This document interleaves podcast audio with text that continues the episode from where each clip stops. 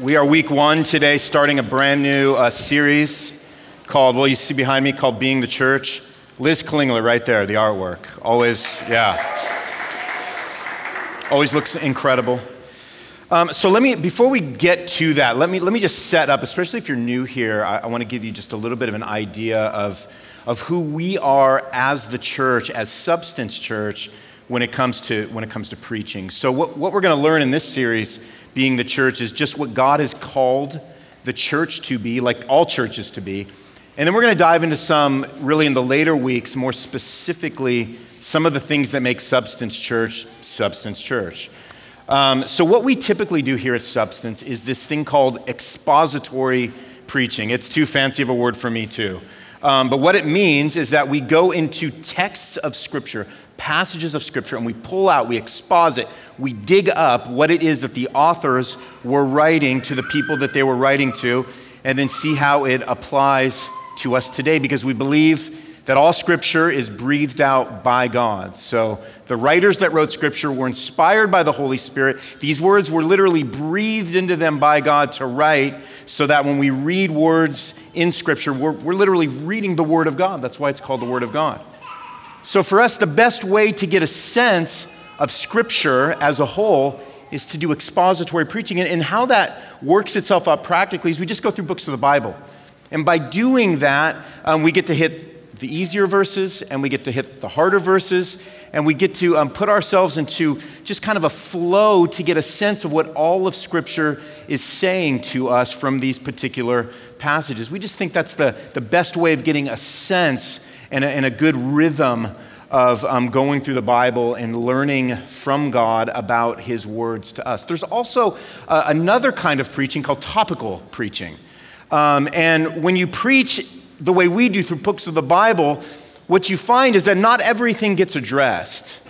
Um, so, in other words, um, I remember here's a good example of topical preaching is um, 20 years ago, we're almost 20 year anniversary of 9 11.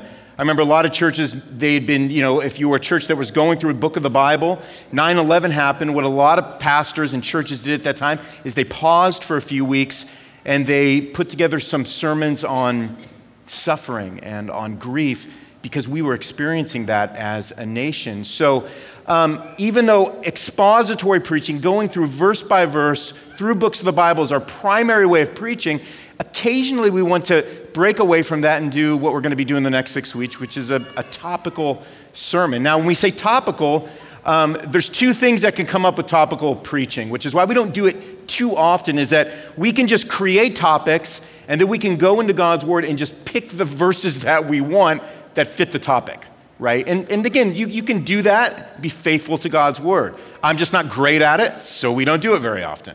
Um, the other way to do topical preaching is to let God's word give you the topic or the theme that it's going after, and then you preach from it topically from that, from that standpoint. That's a little bit of what we're going to try to do uh, over the next six weeks. So instead of just having one passage or two passage or a group of passages like we usually do um, to kind of camp out in, um, we're, we're going to have you, man, you're, gonna, you're really going to get busy over the next six weeks. You're going to be turning just to a lot of different passages. So we're really going to be taking a run through, through God's word a little bit more than we usually do. Now, for those of you who were never asking any of the questions that I just explained, now you know. Um, that's a little bit of what we do, but I want to give you guys a little bit of an, of an overview, especially if you're new and you're, you're not familiar with the kind of preaching we do here um, at Substance. So go ahead and turn to Matthew chapter 16. It's going to be the first of 97 passages that I have you turn to this morning. But I'm going to have you just go to Matthew 16 and just hold your place there. I was talking to a friend of mine a few days ago, and he told me he was a Cleveland Browns, he's a season ticket holder.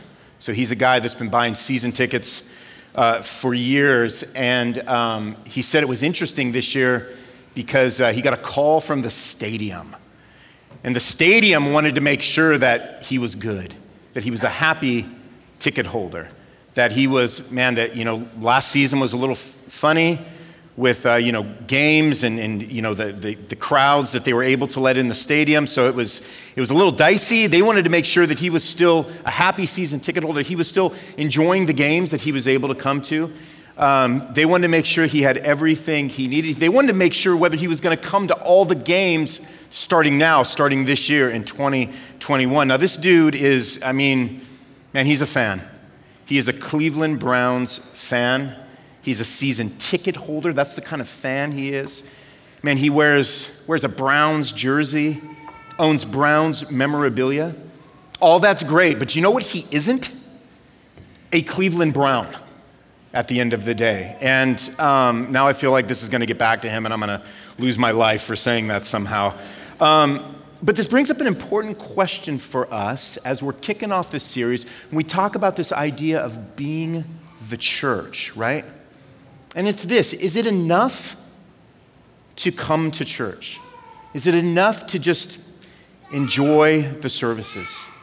Is it enough to, on occasion, even like church people, and believe some of the things the preacher preaches on Sunday? Does that make a person a part of the church? So, what we want to answer this morning is this question What if God has something else in mind entirely than those things I just laid out? What if entrance into His church, because this ain't my church, this is His church. What if entrance into His church was less like paying your dues to be like a, a member at a golf club, right? But what if it was about those dues already being paid so that you have access to God? You have acceptance by God. And all of that is for the purpose of loving and worshiping Him. All of that is for the purpose of loving your neighbors like yourself. All of that is for the purpose of expanding His kingdom. What if that was the big idea behind this thing that we do? Called the church, and more specifically, being the church. So, how do we understand this? Is what we're going to drive at this morning that first and foremost, being the church is being a worshiper. Before everything else, being the church and what qualifies us to be a part of this church that Jesus is building is that we, you and me, we have to be worshipers of God. And so we're going to unpack this three ways. The first way is this Jesus Christ builds his church. Secondly, he does that by calling a diverse group of ransomed sinners. And thirdly, he calls that group of ransomed sinners to be people who love, serve, and worship him. All right? So the first thing we're going to look at here is that Jesus Christ builds the church. You get to Matthew 16, I'm going to hit verse 18. And this is Jesus speaking to Peter. We cannot unpack all these verses to the degree that we normally would, but this is Jesus saying, And I tell you, you are Peter. Changing his name from Cephas to Peter, and he said, And on this rock I will build my church, and the gates of hell shall not prevail against it. So, first and foremost, before anything else, understanding that we are worshipers in terms of what it means to be the church, we have to understand that this church ain't ours that it's Jesus Christ who builds his church. Go ahead and turn to Ephesians. You're going to want to just keep going right. You want to turn to Ephesians chapter 1, verse 23. Because Jesus said he was going to build his church. And let's see what Paul says about what it means for Jesus to be actually not, not Ronnie Martin, but Jesus to be the lead pastor, the senior pastor, the lead shepherd of Substance Church. Ephesians 1, verse 23, tells us that he put all things under his feet, Jesus' feet. He gave him, this is God giving him head as over all things to the church, which is his body. Jesus refers to the church, you and me, as his body, the fullness of him who fills all in all. And then if we go to Ephesians 5, and you can just kind of glance over that, but we get this beautiful picture of marriage that Paul tells us is actually not just about marriage specifically, but it's to give us this really grand vision and view and picture of Christ's love for the church. And once again, Paul points out, he says, Look, Christ is the head of the church. Christ loves the church. Christ nourishes and cherishes the church. Why? Because the church is Christ's body. So before we get anywhere else, we just we got to get this we got to get our heads wrapped around this idea that this church is the church that Jesus builds. We went through an entire series through Acts. I think we called it the church that Jesus builds. I should remember that. We spent a year in that in that book, right? Um, but this is the church that Jesus builds. We are that church. Substance Church is the church that Jesus builds. This is not an institution made by human hands. I had somebody, I, I, remember it makes me so uncomfortable, but when somebody says, Oh, yeah, I told him I go to Ronnie's church. He goes, It's your church, right? I go, It's not. It's not. Don't put that on me, right? I had somebody the other day go, So, man, that must be so interesting that, like, man, you own that church building. I said, I do not own the church building. Well, it's your church, though, Ronnie. I said, It's not, though. It's not my church. I'm a member of this church. I'm a pastor of this church, but it's actually Jesus who is head over the church. Jesus is the one who builds the church. It belongs exclusively to Jesus Christ because he purchased it with his broken body and his shed blood on the cross. That's the gospel. That's what's so good. Boy, would you guys all be in trouble if that was put on me, right? And what this means for us practically is that the church is not something we go to right? It's not something we construct. It's not something we can take ownership over as our own. I remember in the early days of substance, I would say this, I would throw this out because there was like 35 people, and I would say, um, We don't go to church, and then everybody would say back to me, We are the church. Um, I noticed you guys didn't take the bait right there. I appreciate that. Been a little awkward, if we're being honest. But that's what we used to do because that was true for us, right? We, we wanted to make sure that as we were finding our feet, that we weren't thinking of church as being merely just this, this meeting place or this gathering place. We didn't want to be thinking wrongly of church because church is not really the place that we go to. We gather here, but the church is, is you, it's, it's me.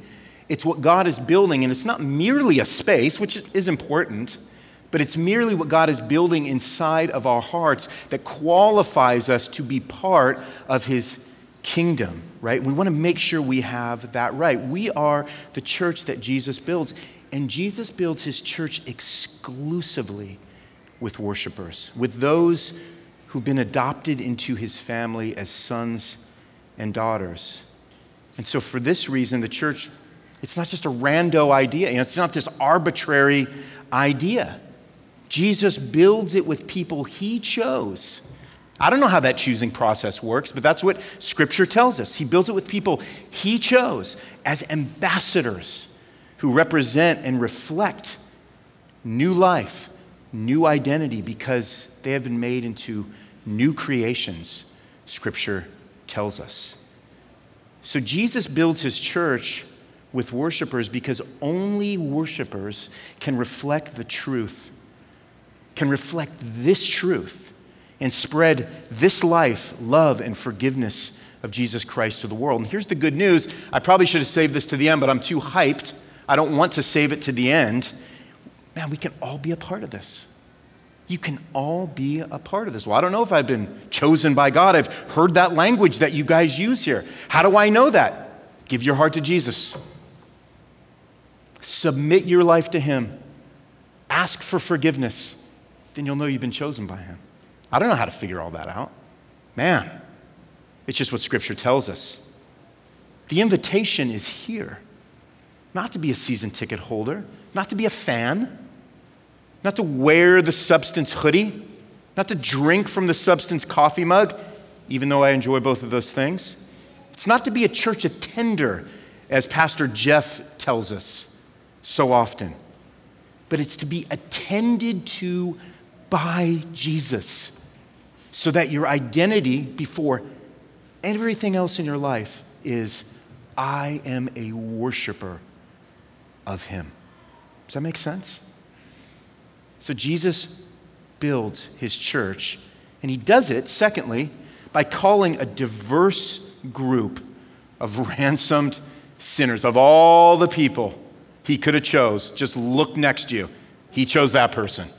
And then hold a mirror up because you're next, right? Turn to Romans chapter 1. Listen to the way Paul opens up his letter to the Romans. Romans chapter 1. I'm going to read six or seven verses here.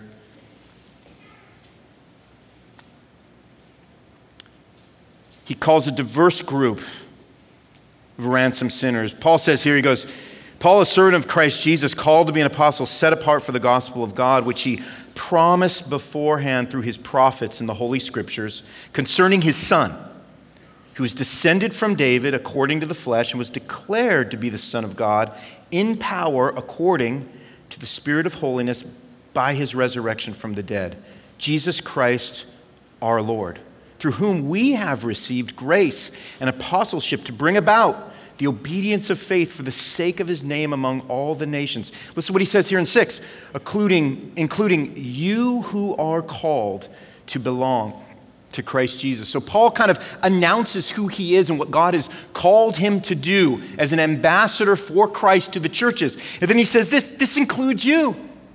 He's like, dude, this is not just me. It includes all of you who are called to do what? To belong. To belong to Jesus Christ, to essentially be the church. Let's turn to Revelation chapter 7. You're going to go all the way to the end. Don't go too far, you'll hit all the maps if you got one of those. Not a lot of fear that as a preacher I'm going to take you into the map section very often, all right? Revelation 7. Verses 9 through 10, I'll start reading. He says, After this I looked, and behold, a great multitude that no one could number from every nation, from all tribes, peoples, and languages, standing before the throne and before the Lamb, clothed in white robes, with palm branches in their hands, crying out with a loud voice Salvation belongs to our God who sits on the throne and to the Lamb. This is describing the culmination of the church that moment when we are finally gathered around Christ. People, a diverse people, all nations, tongues, and tribes, gathered around, being finally brought into glory to be able to enjoy and the culmination of Christ's life, death, and resurrection. All those who have received that, placed their trust in Him. Man, it's going to be a diverse group. Man, right now, man, across the world, there are people gathering that are authentic followers of Jesus Christ in all kinds of different tongues, all made up of all kinds of different nations who speak all kinds of different languages right now, who are worshiping the same God, who are drawing from the same scriptures. How to live life, lives of, of godliness before Him. Let's turn to Mark 10. I told you I'm having you bounce around a lot. Let's go back to the Gospel of Mark. Mark 10:45 because you've been called and you're a diverse group and we'll get into that in a minute. But you're not just a diverse group that's been called because Mark 10 tells us for even the son of man, this is talking about Jesus came not to be served but to serve and to do what it says, to give his life as a ransom for many. So, to be part of the church, to be a worshiper, means that you had a debt that has been paid by Jesus Christ. You've been ransomed. You owed something because of your sin before a holy God. Jesus comes down, he pays the price for that. He pays the ransom. He pays what you can't pay, he pays what I can't pay. And we receive that into our hearts and let it change us. We receive the truth of that. It's life giving, it's dramatic, it's able to break us from all kinds of sin and ways of thinking and ways of behaving. Sometimes very slowly.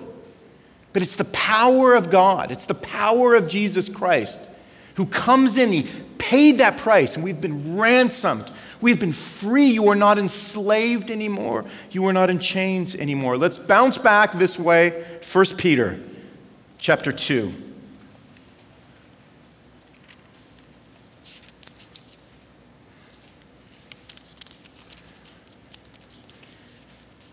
That's what Peter says to, to tell us, to remind us, to to stake us in the ground by reminding us of who we are. He says, You are a chosen race, a royal priesthood, a holy nation, a people for his, for God's own possession, that you may proclaim the excellencies of him who calls you out of darkness into his marvelous light. There's a reason why you had to be called out of darkness. It wasn't because you were born in marvelous light. It's because you were born and conceived in darkness. David tells us, In sin I was conceived in my mother's womb. Nobody is born okay and then we go bad. No, no, no. We're born bad and then God raises us up into new life. That's just important to understand that because we need to know that as Jesus builds his church, he does it by calling us a diverse group of ransomed people, of ransomed Brown fans. No, uh, uh, of ransomed sinners. Those are the people that he calls. So to become worshipers, Jesus had to call us. And not just us, but a diverse group of people from all tongues, tribes, and nations to be his ragtag team of ransomed sinners. So, at Substance, we want to constantly be preaching this truth because why? Well, because we have the tendency to grow, to grow dull and grow numb to the magnificence of it. Man, you look to the left of you, look to the left of you right now. Let's make this awkward. Now look to the right of you. And you can say, Jesus called these people? And boy, what a crew. I'm, I can see all of you right now. And boy, oh boy, you can all see me, right? There it is. And let me just say this what we lack in ethnic diversity, and we lack a lot, okay, we make up for in so many other ways. Substance is a diverse group of ransom sinners. And by the way, this is your identity now. You've been called by Jesus, you've been redeemed from your sin by the body and blood of Christ. You've been ransomed. Your debt has been paid. You are free men. You are free women. You are free children. You are not identified anymore by your former ways. You're not who you were. God is changing you. He is sanctifying you. And the reason why you can be progressively changed and progressively sanctified is because you have been instantaneously saved from darkness. Paul tells us you don't have to turn there. I'm going to I'm going to cut you a break here. 1 Corinthians chapter 6 9 through 12. Paul says, "Do you not know that the unrighteous will not inherit the kingdom of God?" Now, I'm going to read a list here that Paul writes out, and this should cause us really to shrink back in sobriety and humility, all right? Do not be deceived, he said. Neither the sexually immoral, nor idolaters, nor adulterers, nor men who practice homosexuality, nor thieves, nor the greedy, nor drunkards, nor revilers, nor swindlers will inherit the kingdom of God. And then he says this, and such were some of you. All of those people I just listed exist here today. Because such were some of us. But, Paul says, you were washed, you were sanctified, you were justified in the name of the Lord Jesus Christ and by the Spirit of our God. You are now a diverse group of ransomed sinners who are worshipers of Jesus and part of the church that He has built. And His call to us is to love, serve, and worship Him. So to be the church means that first and foremost, let me repeat that, you're a diverse group of ransomed sinners. You've been called to love, serve, and worship the one who ransomed you. You know what that means? Let me tell you what that means. It means you go to work on Monday ready to love, serve, and worship the one who ransomed you. It means you go to Uniontown Brewery ready to love, serve, and worship the one who ransomed you. You are not who you used to be. Therefore, you don't love what you used to love. You don't serve what you used to serve. You don't worship what and who you used to worship. Do you do that perfectly? No, no. We're talking about a process. But you have the heart now inside of you to have those things not be what gives you your identity and tell you who you are. because you are worshipers. You are a diverse group of ransomed sinners. This actually brings us back to the Old Testament, to the nation of Israel. We read from Deuteronomy chapter 6, verse 5, when God commands the Israelites, his chosen people, he said, You shall love the Lord your God with all your heart, with all your soul, and with all your might. God's commands aren't optional to us, they're not suggestions. I tell you to do something, it's a cute suggestion. God commands us to do something, it is for our life and our goodness and our welfare and our well being. And then when we go to Exodus 20, we learn about these commandments that he gave the Israelites, of which 10 of them apply to us, right? It says, Exodus 23 tells us, You shall have no other gods before me. So to worship God means there's an exclusivity with that, right? It's not like the kind of friends that we have, right? We can have more than one friend. But the way we worship God is meant to bring us into more, we're, we're, to understand that the way we understand marriage, in the sense that there is one person there. It's exclusive because it's a covenant and it's a commitment and it's supposed to be binding for us. Jesus builds the church by calling a diverse group of ransomed sinners who love, serve, and worship Him exclusively. And here's how the values of Substance Church allow us to live that out. Because if you look on the back of a Substance t shirt or, or in, in some of our print material or whatever we got these days, you're going to see that we are what? We're gospel centered, relationally driven, and God glorifying. So, as worshipers, what does that mean? How do our values play into living these things out as worshipers of Jesus? Well, worshipers, this is really simple, by the way, worshipers are gospel centered people. To be a worshiper of God means that you're a gospel centered person. You've been freed from being slaves of righteousness, from being slaves of sin to slaves of righteousness. This is what it means. You see everything in your life as something, listen to this really carefully, that the gospel speaks into. You see your life in light of being a sinner saved by grace. And you see other people as image bearers, just like you, of God, who need the gospel just like you do. Christians need the gospel just as much as non Christians need the gospel. I need the gospel just as much as you need the gospel. Everything is a gospel issue. The life, death, and resurrection of Christ speaks into our issues. It speaks into our troubles. It speaks into our fears. It speaks into our lifestyles because the gospel speaks into everything. Now, let me just clarify that, okay? Because it doesn't mean that it simplifies complexities. It doesn't simplify complexities. It doesn't provide us with a spiritual band aid to try and keep people dealing with their grief.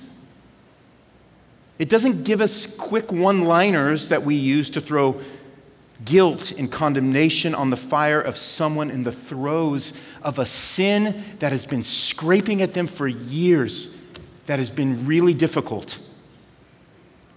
What being gospel centered does do is remind us that wherever you are, Jesus is inviting you to come to him. And he is gentle and lowly. And you will find hope in his name, whoever you are, wherever you're at, and whatever you've done. Here's my question Is the gospel good news for you today? That's an important question to have an answer for. Is the gospel good news for you today. Jesus Christ descending to earth, paying that ransom. Is that good news for you today? Secondly, worshipers are relationally driven people. Let me flesh that out. Jesus loves us, so we love the people that Jesus loves. I didn't say it wasn't hard. Jesus moves towards people. So, as worshipers, we move towards people. Jesus stepped into people's messes so as worshipers, we step into people's messes. Jesus had compassion on people, so as worshipers, we have compassion on people. Jesus listened to people, so as worshipers, we listen to people. He fed people, so as worshipers, we feed people. And you know what? Man, we've seen so many amazing examples of that happening at this church. Being a relationally driven community where you guys move in to uncomfortable spaces with people. You care about people. You sacrifice your time and your talent and your treasure for people. I hear stories all the time, constantly. Because that's what it means to be a worshiper. It means that you are relationally driven. Why? Because that reflects the Christ who is driven towards us relationally. And then finally, worshipers are God glorifying people. Listen, our reason for existence, for being the church, is the glory of God. And when we pray to be gospel centered and relationally driven, this, that line, giving glory to God, it, it stops being this sort of fancy church cliche. The glory of God is what puts us into the trenches of life, where we see everything in those trenches, listen, as an opportunity to make Jesus look big. There is nothing in your life in which Jesus can't be given glory which is why God's glory changes everything you do in your life. You see every action you take, every word you speak, sorry, every move you make, every breath you take, whatever the song, right? As something that gives God glory. Like nothing is dismissed from that, right? So you don't diminish anything. Right? It's not just for today, it's not just for the Sunday gathering. Man, you eat your food to the glory of God because it's delicious. You do your work to the glory of God because, man, it is serving something, it is creating something, it is building something, it is making something. You love your families and neighbors to the glory of God. You grieve heavily in your heartache to the glory of God. You give generously to the church and to those in need for the glory of God. You pause to take joy in the beauty of the fall leaves that are coming, the winter snow that is on its way here in a few months, the golden sunsets that we're going to experience over the next few months.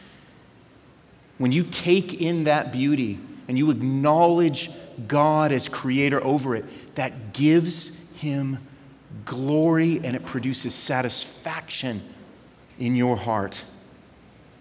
Everything we do can be the occasion to give God glory. You've heard this line the chief end of man is to glorify God and enjoy Him forever. John Piper changed this line. He said, The chief end of man is to glorify God by enjoying Him forever. If you're John Piper, you get to change the Westminster Catechism, and it's okay, I guess. I don't feel good about doing that. I'm not at that level.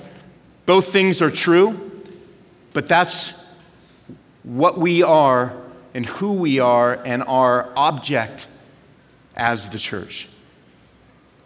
So, this is why we are worshipers, or else we are not the church that Jesus is building. We are the YMCA, we are the Ashland Golf Club, we are the Salvation Army, we are the staff at South Street Grill, right? All good, worthy things that I just listed, but not the church. That's why, if you're a member of Substance Church, the first requirement is this Are you saved? Are you a worshiper of God? Are you a ransomed sinner who has been called to love, serve, and worship the Lord? If our member roll is not made up of worshipers, we're not a church. And by the way, if this is not you, you can become a worshiper today by receiving the grace and mercy of Christ in your life. If you are a worshiper, worship. Be who you are. Be the church that Jesus has built with you, a diverse group of ransomed sinners who love, serve, and worship Him because only worshipers, as the Apostle Paul wrote in 2 Corinthians 3, get to behold the glory of the Lord. and are being transformed into the same image of Him from one degree of glory to another. And that is the best news that you are going to hear all day today. Is that as a worshiper of God, what He does is He conforms you daily, by the minute, by the hour, by the day, by the week, by the month, into the image of Jesus Christ. It's not static, this faith.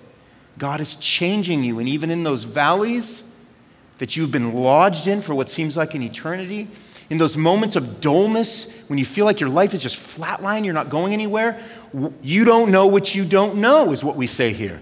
Man, you don't know what God is doing in those moments. But you know that because He's God, He is doing something in those moments.